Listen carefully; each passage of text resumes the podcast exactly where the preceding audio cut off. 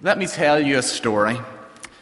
These words can gather a group of school children into silence. They can disarm a group of adults engaged in an argument, or they can turn an awkward silence upside down. Tell me a story, or even better, tell me your story. Well, at least for a couple of minutes this morning, let me share a little of Stu's story with you.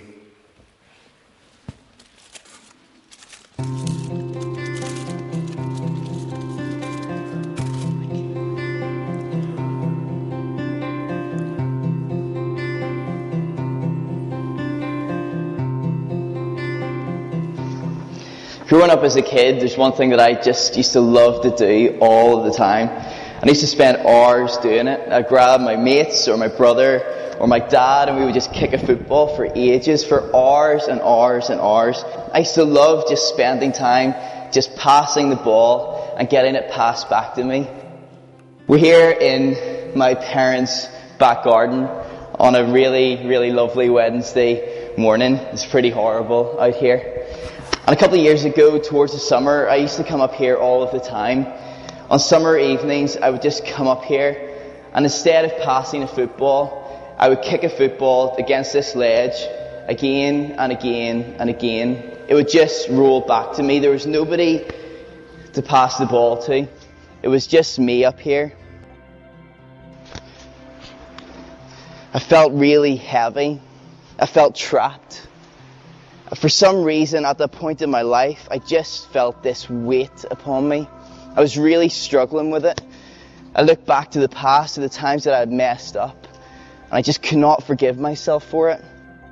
I was just looking at my life at the minute and I just felt so much responsibility placed upon myself. For me, I felt as if I needed to save myself. For me, I felt trapped, but I also felt that I had the key. That for some reason I felt as if I could be some sort of savior. For some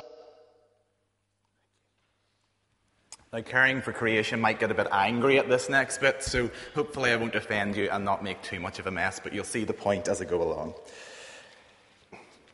He loves me, he loves me not, he loves me, he loves me not, he loves me, he loves me not, he loves me, he loves me not, he loves me, he loves me not.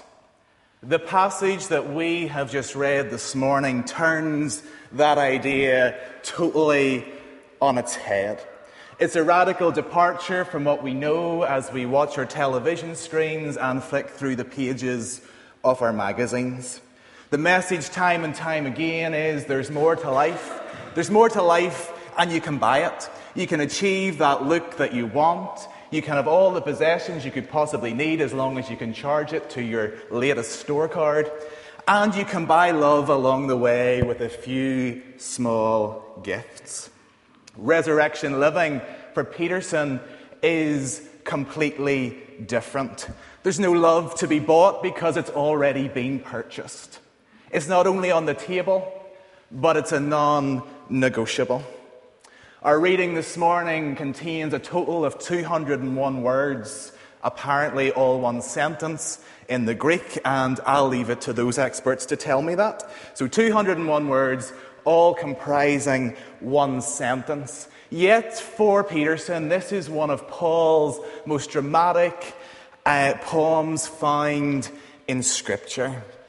Peterson comments, Who could resist this marvelous, tumbling, cataract of poetry that introduces us to the vast and intricate complexities of this world in which we live. Not many, he concludes. Paul, in this passage, is playful, he's extravagant, he's engaging as he tells us what's going on in this God created, Jesus saved, spirit breathed world in which we now are growing up. When we open our eyes to this passage this morning and plunge into its depths, we can never be the same again. Our worldview totally changes. This is no small, cramped world in which we live from hand to mouth. Uh, the horizons are vast, the heavens are high, the oceans are deep, There's elbow room to spare. Put simply, this new life to which we have been called is no EasyJet or Ryanair flight where you have to get priority boarding, you have to queue for hours, you have to pay extra for your bags. No. Everything is offered to us in Christ. But how does our vision get lost? How do we translate this passion and vision that Paul shares with us about what re- resurrection life is like and seem to live a much smaller version in reality? We have the words before us, yet in reality, we don't experience it. Really, we should not and cannot reduce the dimensions of the world to which God calls us to the dimensions of a world that we are more comfortable with. Vastness is what is offered, not just offered, vastness is given. And what do we do? We look at it and we say, Oh, do you know, that would be lovely. But you know what? I'd rather have this smaller version of reality. For Peterson and for Paul, sin shrinks our imagination. And here in this passage this morning, Paul stretches us. Let us leave here this morning with our vision stretched. Because if we are to grow and mature and to develop, or even to take Steve's title from last Sunday, to grow up again, we have to be surrounded by the right conditions so that we will be enabled to grow and meet our full potential, which is in Christ in this new resurrection life. And what we need for it is found in this passage this morning. So let us plunge right in and take a look and work our way through the verses. It would seem that today isn't much different to the context to which Paul was writing. The theme of lostness comes up time and time again. Look around our world this morning and you will see lostness on most doorsteps. People looking to find themselves. Think of all the magazine articles you've read, all the health, self-help books that are piled up in our shops, and even the films and programs that we watch on TV, which is all about discovering yourself. Paul does not leave us lost in our reading this morning, but provides us with signposts, signposts that enable us to see God at work. God at work. That's what these total of 201 words are all about. Word after word, God at work. This thing isn't finished. There's more to life than you know. It won't be found for Paul unless it's found in God. When we're no longer lost, it's then that we can find our way home. Story, story, story. Stories keep coming up. Let me share you a little story of another friend of mine uh, in the form of a poem. And you can find the words to this on the back of your order of service. At a time in Padraig's life when things weren't making sense, when the search for identity was whirling round and round in his head and answers seemed ever beyond reach, he sought counselling and wrote this poem. And I said to him, Are there answers to all of this? And he said, The answer is in a story, and the story's being told. And I said, but there's so much pain. And she answered plainly, Pain will happen. Then I said, Will I ever find meaning? And they said, You will find meaning where you give meaning. The answer's in a story, and the story isn't finished.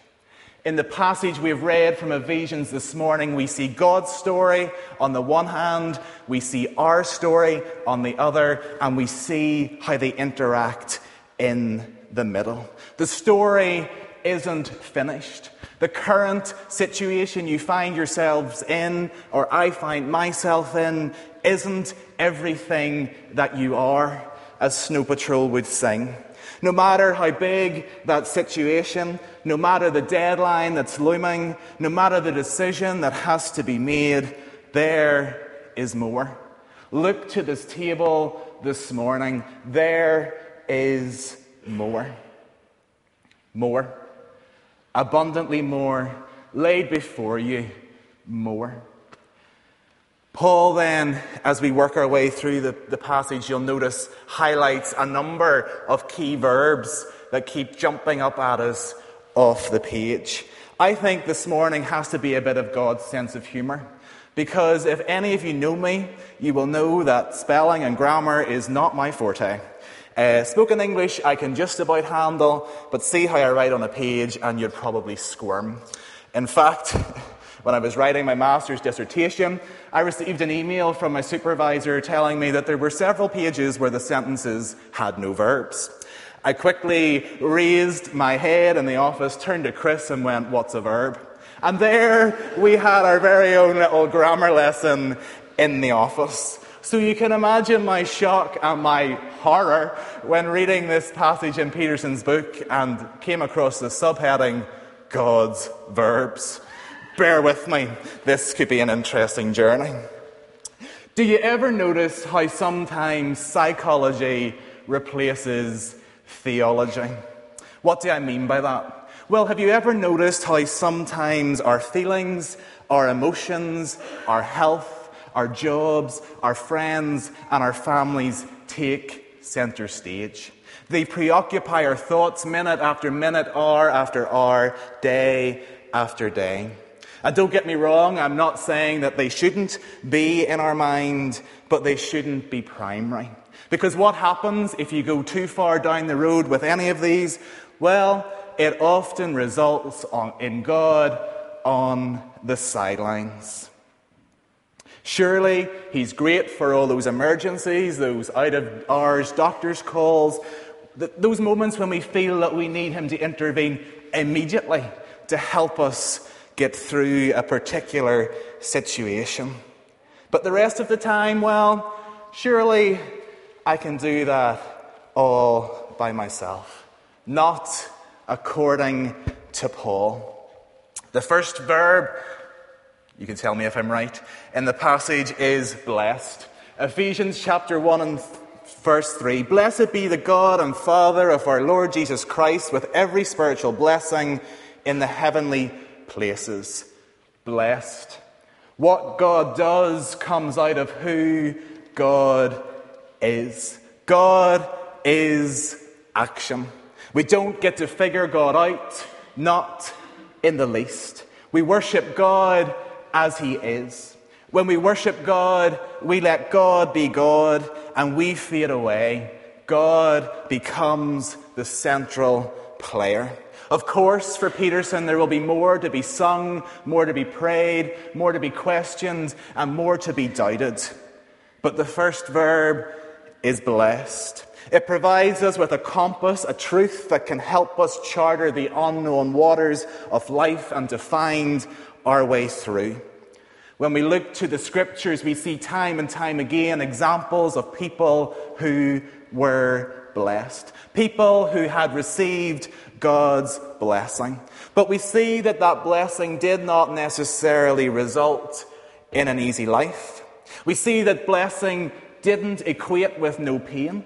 We see that blessing doesn't seem to cure everything. But what we do see is that blessing provides a roadmap. It helps us find a way. We see that blessing provides hope. Blessed, blessed, blessed, chose, just as he chose us in Christ before the foundation of the world to be a holy, to be holy and blameless before him in love. We're in on the action. I don't know about you, but for me, school was a weird place. One word filled me with absolute dread apart from grammar. The other word was PE. And I hated it. I loathed those two periods in the timetable. I have lost count of the number of times on a Monday morning that I had a sprained wrist, a stomach upset, a cold, or a headache, or some other reason as to why I just could not possibly be involved in PE that particular week. In fact, my PE teacher used to call me the note man. And I think it's kind of I think it's kind of ironic that he now is an assistant minister as well. So it just shows you that PE doesn't stop you. but why did that fill me with such fear and such dread? Well, simply this. I experienced firsthand on the weeks that I did do PE the agony of not being picked. Do you know the guy that nobody else really wants to be on the football team? And then you look at their faces in disgust as the teacher forces you upon them, and you have to play as a team. I'm sure I challenged every one of them in terms of what it meant to be part of a team. I was more at ease talking on the sidelines to the other girls who had notes that were not doing PE either. But play it I did. But the serious point is this not chosen suggests I have no worth, I'm not useful, I'm good for nothing. And maybe for you, it wasn't being not chosen for the sports team. Maybe it was not getting that job that you wanted. Maybe it was being not chosen to be part of that relationship. But I'm sure each of us this morning can identify with not being chosen. Yet we find again, Paul turns our preconceptions and our ideas on their head. God chose us in all our messiness, in all our feeling, in all our insecurity. God chose us. And what else do we hear? Well, it wasn't some last minute decision, some, oh, I better pick them because nobody else will. No. We were picked and chosen from the very foundation of the world.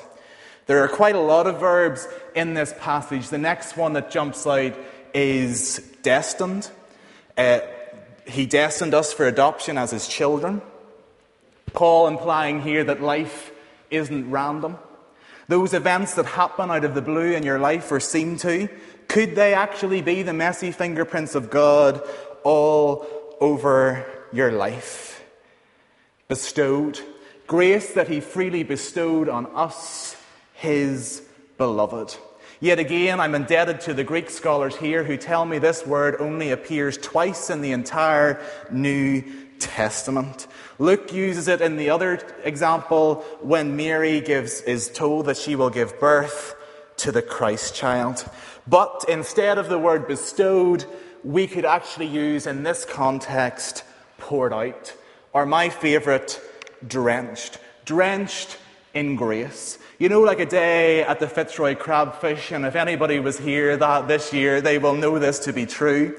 When you and the beach seem so far away from your parked car and the heavens just open, drenched.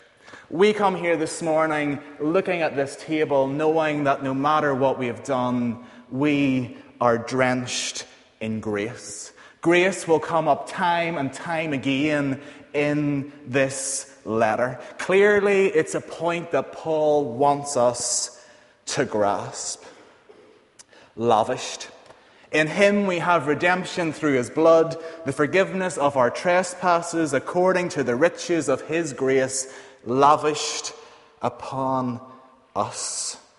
This morning we have an example of that directly in our line of sight. At the start of the sermon, we, we, we, heard a little of Stuart's story about how his past felt heavy on his shoulders. And I'm sure many of us here this morning can identify with that. Yet, at this table, we see a load lifted. We don't need to save ourselves because we have a Saviour. The story of our wrongs, of our misdeeds, the things we shouldn't have done, is found in God's story of redemption, lavished, made known. With all wisdom and insight, He has made known to us every mystery of His will. We're not stumbling around in the dark looking for a switch to turn on. No, not at all. We're in on this. We're not children to be seen and not heard. We are growing to spiritual maturity in Christ.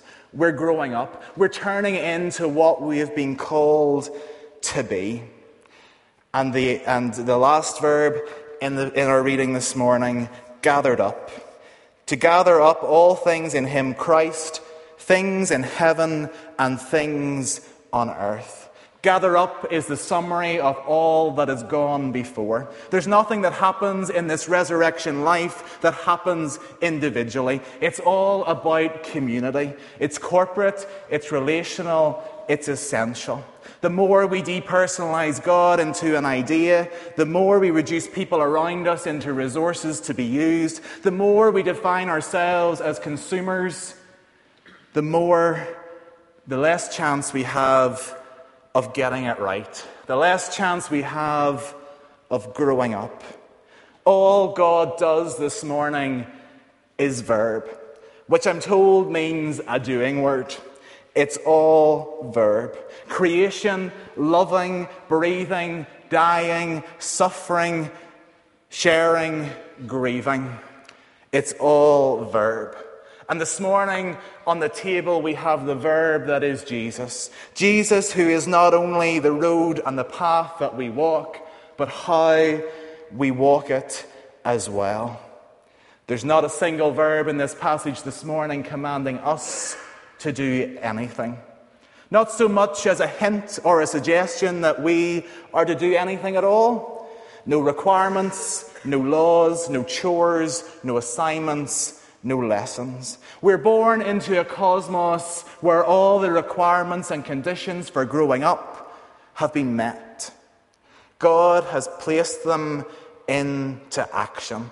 We are not in the driver's seat, God is. A resurrection life this morning is a large life. God is the plot, and we are the writers. The story of winners and the story of fighters, the story of love and the story of rupture, the story of stories, the story without structure. All is gift. Grace is everywhere. Grace is in the searching and in the questions. Grace is in the smiles and in the tears. It's in the stumbling and the getting back up. It's in the sitting on the floor. It's at this table. A place where love was spilt out and set a banquet. He loves me, he loves me not.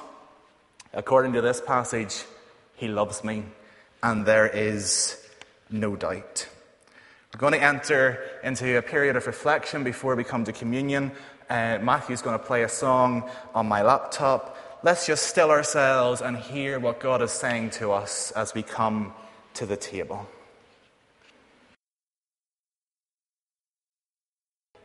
Let us pray. God, when human bonds are broken and we lack the lover's skill to restore the hope of healing, give us the grace to make us still. Through that stillness, with your Spirit, come into our world of stress. For the sake of Christ, forgiving all the failures we confess.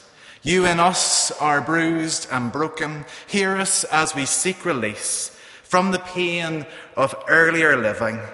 Grant us free, set us free, and grant us peace. Give us faith to be more faithful. Give us hope to be more true. Give us love to go on learning. God, encourage and renew.